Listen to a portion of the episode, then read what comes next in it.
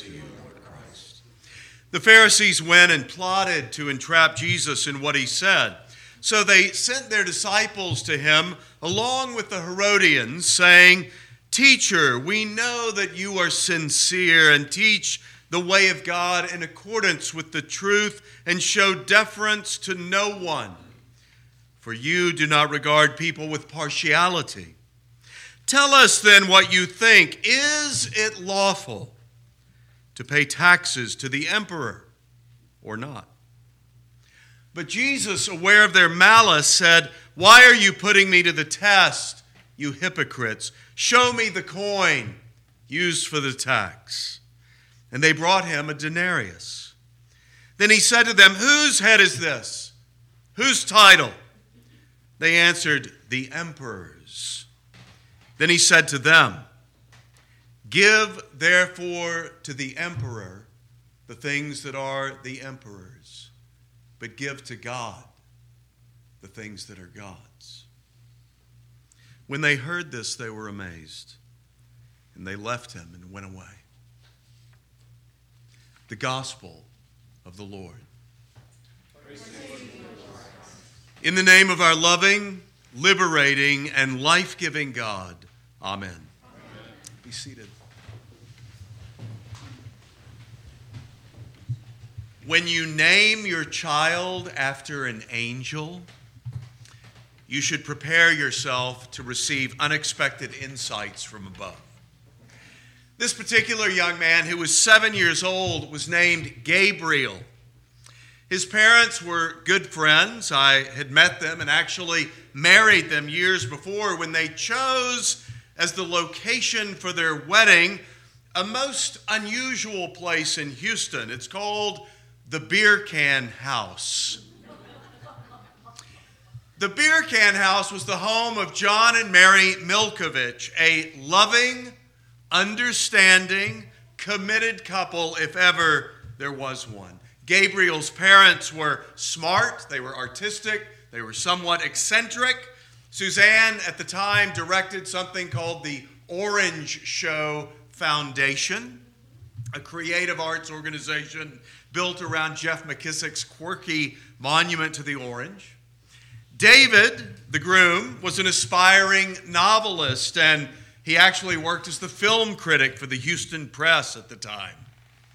When they approached their Roman Catholic priest at their home church and asked if he would officiate their wedding at the beer can house, he said, not only no, but asking such a ridiculous question is going to cost you 12 Hail Marys, six bingo cards, and a case of Lone Star beer. Undeterred in their quest to celebrate their matrimonial sacrament in what was to them a hallowed and sacred spot, they began to ask all around town if anybody knew of any priest who just might consider officiating their wedding at the beer can house. I have no idea why, but my name kept coming up. and I have to tell you, it was one of the most beautiful weddings I have ever been blessed to bless. So, fast forward, and their seven year old son now is attending Sunday school at Trinity Church in Houston, where I served as rector, and it's the first Sunday in the season of Lent, and the teacher is earnestly trying to help the children understand one tradition that is associated with the season of Lent that is, giving up something for Jesus in order to help the world. And young seven year old Gabriel apparently took his faith very seriously. When asked what he was willing to give up for Lent, Gabriel smiled and said, I'm giving up my future. His Sunday school teacher, after composing herself, suggested to Gabriel that maybe a more reasonable option, such as candy, might be appropriate. Fine, Gabriel said. I'll give up candy for Lent, but I'd rather give up my future. What a powerful teaching moment. What a powerful teaching moment, except the adults all got it wrong. Last night, in this very space, when 21 new members of our church reaffirmed their vows to follow Jesus as Savior and as Lord, to commit to a different allegiance in their lives, what they were doing and what we are doing when we agree to follow Jesus is to vow, Lord, I give up my future to you. In fact, Lord, I give up everything to follow you. Like the great commandment for Christians and also for the Abrahamic faiths, which begins in the Hebrew scriptures Hear, O Israel, the Lord your God is one. Hear, O followers of Jesus, the Lord your Savior is number one. One and only, and every other allegiance, even if it is to the Houston Astros, is secondary, if not superfluous. Gabriel was right, not just for Lent, but for today and tomorrow and for all eternity. He would give up all for the one who matters above all. Would you? Would I? Today's gospel exchange, so relevant for our world right now between Jesus and two groups who had nothing in common except their common opposition to Jesus. The Pharisees and the Herodians. Now, I want to tell you that groups that are united by their common opposition, by what they are opposed to, rather than what or who they are for, are groups that are not likely ever to change the world in a positive way. In fact, they are more likely to do more harm than good. Their motive in this case was not to increase their own understanding of a very complicated situation. Their motive was to win. They were going to win by trapping Jesus with a question that really had no good answer. Their false praise with which they so hypocritically began their questioning was actually true of Jesus. He did not show deference to any one group over another. Jesus was for everybody Gentile or Jew, slave or free, male or female, saint or sinner. He was against no one unless that one was doing harm to one of God's precious children. But the question they posed was one they hoped would force him to show deference to a particular side, and it was the hottest of the hot button topics in that context at the time. Is it right to pay taxes to the Roman emperor? Inquiring minds did not want to know, they just wanted him to get in trouble. Because you see, if Jesus said yes, then he would acknowledge the legitimacy of the Roman occupation. On the other hand, if he said no and sided with the Jews, it hadn't been that long ago that tax resistors like Judas the Galilean and his sons had been executed for refusing to pay taxes. Jesus then asked his inquisitors, they were not inquirers, they were inquisitors. They he asked them for a coin and he asked whose picture was on that coin. And on one side was the image of Tiberius declaring him the son of the divine Augustus. The other side had the words Pontifex Maximus, stating that Caesar was also the most high priest, ruler, and priest. Jesus said, Then you give back to Caesar what belongs to Caesar. But you give to God what belongs to God. When Jesus said that, these Jewish sectarian leaders, each of which thought they were God's true and only chosen, they would no doubt recall, as anyone within earshot would recall, that beautiful Psalm 24 The earth is the Lord's and all that it holds, the whole world and all those who dwell therein. In other words, it all belongs to God. Jesus once said, in words that people did not understand, My kingdom is not of this world. Because it's just a different kind of kingdom. It's one that is built on values that sometimes seem so foreign and out of place on this planet. Values such as love and justice and peace and compassion and reconciliation. Jesus is the Prince of Peace, he said. The kingdom of God transcends this world. And yet at the same time, it transforms this world. It's why Jesus asked us to pray, and we still pray every Sunday, and for some of us every day Thy kingdom come, Thy will be done on earth as it is in heaven. So you go right on ahead and you give Caesar back his little coin, because in the grand scheme of things, that amounts to what my small town Texas father would say is just a hill of beans. But you give to God everything that is rightly His, the blank check of our lives, all that we have, all that we are, all that we hope to be, all that we hope and pray this world can be too. Because when we give as He gave, when we live as He lived, when we love as He loved, God's kingdom will begin to manifest itself on this planet. The past few weeks in the Holy Land have been devastating for so many.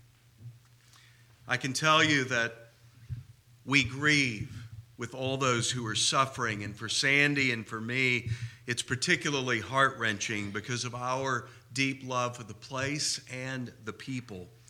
We have friends who are Israelis, we have friends who are Palestinian, we have friends who are Jews, who are Christians, who were Muslims. I've been there four times. Sandy's been there twice. We've led a pilgrimage there that changed people's lives. If you don't believe me, you can ask one of our pilgrims. Years ago, I was privileged to study in Jerusalem for two months at our Anglican college there, St. George's, on the campus of our Anglican cathedral there, so faithfully led by Archbishop Hosam Naoum. In fact, it was on that trip in East Jerusalem on the Mount of Olives, not far from what would have been the Garden of Gethsemane, surrounded by Palestinian teenagers, of whom I was quite terrified, that I received my call from God. And so my heart grieves for all of God's children there. And it's our fervent prayer that someday we can return because not only do the ancient stones cry out, the living stones cry out. Those faithful followers of Jesus who continue their work of building that kingdom of God despite the overwhelming odds against them.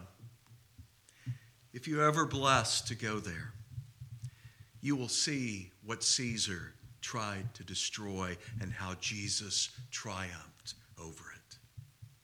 You'll see that place of Jesus' birth in Bethlehem, a town so special to us, where in the year 132 the Emperor Hadrian decided that he would build a temple to Adonis over the site of Jesus' birth assuming that all those troublemakers who were following Jesus would never venture there again, since Adonis immorality was the stuff of legends. Hadrian bet that this whole Bethlehem birth story with angels shouting, Peace on earth and goodwill to all people, well, that would soon be completely forgotten. Hadrian did the same thing in Jerusalem over Golgotha, where Jesus was crucified, and the nearby tomb from where he rose from the dead. There, Hadrian leveled the top of Calvary's Hill. He filled in the limestone quarry, and he built a large temple to Jupiter and Venus on top. His assumption was that this crazy story of this so called Savior of the world would would no longer demonstrate true power through sacrificial love, but would be relegated to the waste bins of the forgotten.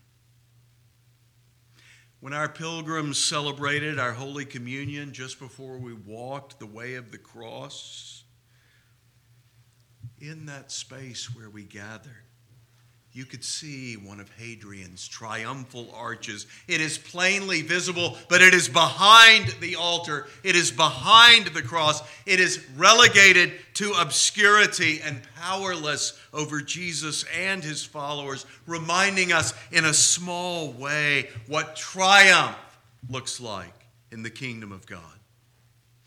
You see, it backfired. All Hadrian, the emperor, accomplished by building over these sacred Christian sites was that he made it easier for us to find and identify them centuries later. Because that's the way it is. The powers of this world are no match for the power that is out of this world, but deeply loves this one. And through that power of his almighty love, we just might save this world. Nice try, Caesar. Take your coin and be relegated to the history of the dead rather than the testimony of the living. But that's not all you'll see if you go there. You will see more light and love and witness to a higher power, more lofty allegiance in that holy land as well. At the Hadassah Jewish Hospital, in Ein Kerem. Ein Kerem, that place where Mary went to visit her cousin Elizabeth, both women about to give birth to men who led with a power not of this world, at that hospital. So beautiful with its stunning Chagall windows celebrating the 12 tribes of Israel, you will learn about the mission of amazing women bringing healing and justice to the whole world. The Jewish women who founded that hospital and who continue its extraordinary ministry will tell you that their dream is one of coexistence, of curing the sick, of making broken lives whole, of giving hope where there is none. On the other side of town, you'll visit a different place Princess Basma Center for Children in East Jerusalem. It's founded and funded by our tiny Episcopal Diocese of Jerusalem, who have few people but far reaching vision. It's a place that ministers to Palestinian children who have disabilities and no choices. There in that holy place, you will not hear the name of Jesus spoken. But you will feel the love of Jesus shared. Last week, there was a little boy from Gaza whose name is Muhammad. And he completed his initial treatment at our Princess Basma Center.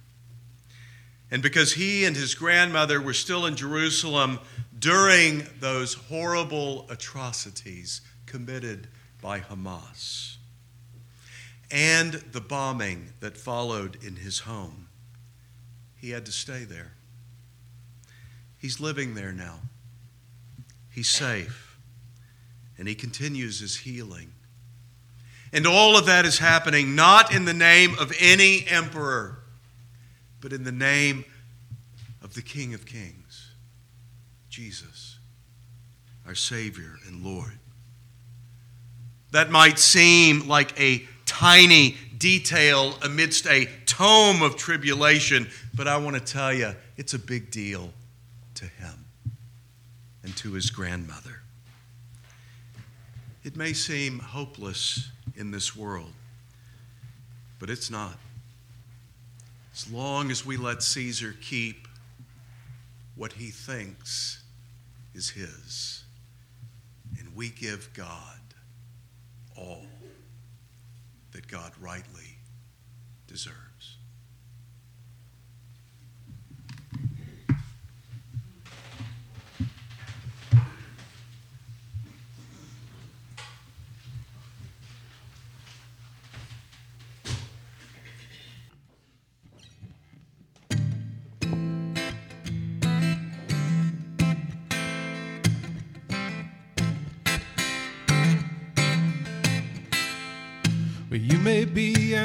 Ambassador to England or France. You may like to gamble, you might like to dance. You may be the heavyweight champion of the world.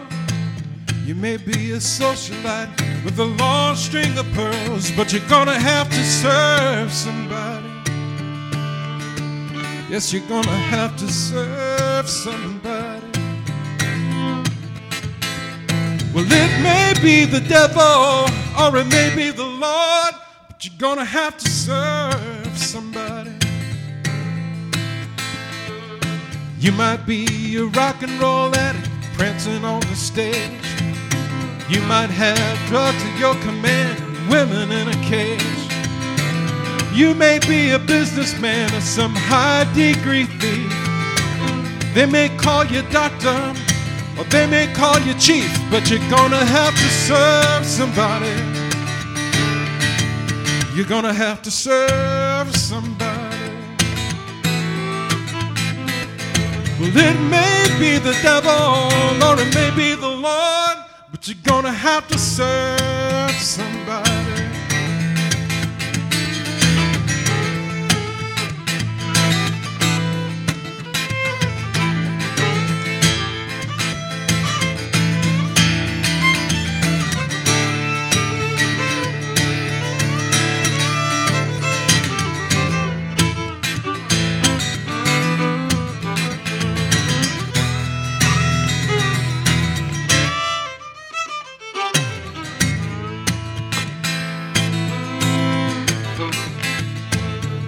Be a state trooper, you may be a young Turk, you may be the head of some big old TV network. You may be rich or poor, you may be blind or lame, you may be living in another country, living under another name, but you're gonna have to serve somebody.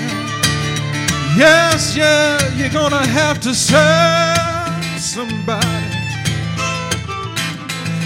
Yeah, it may be the devil or it may be the Lord, but you're gonna have to serve somebody. You may be a construction worker working on a home. You may be living in a mansion. You might be living in a dome.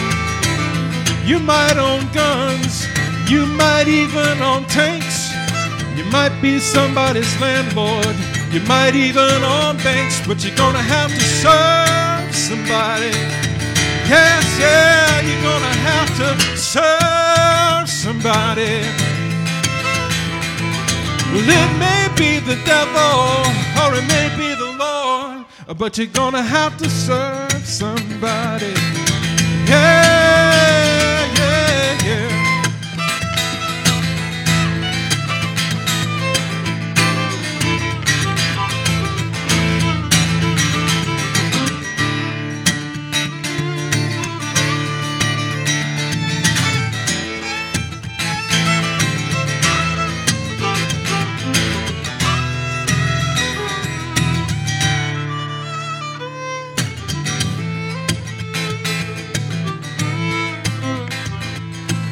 may be a preacher with your spiritual pride.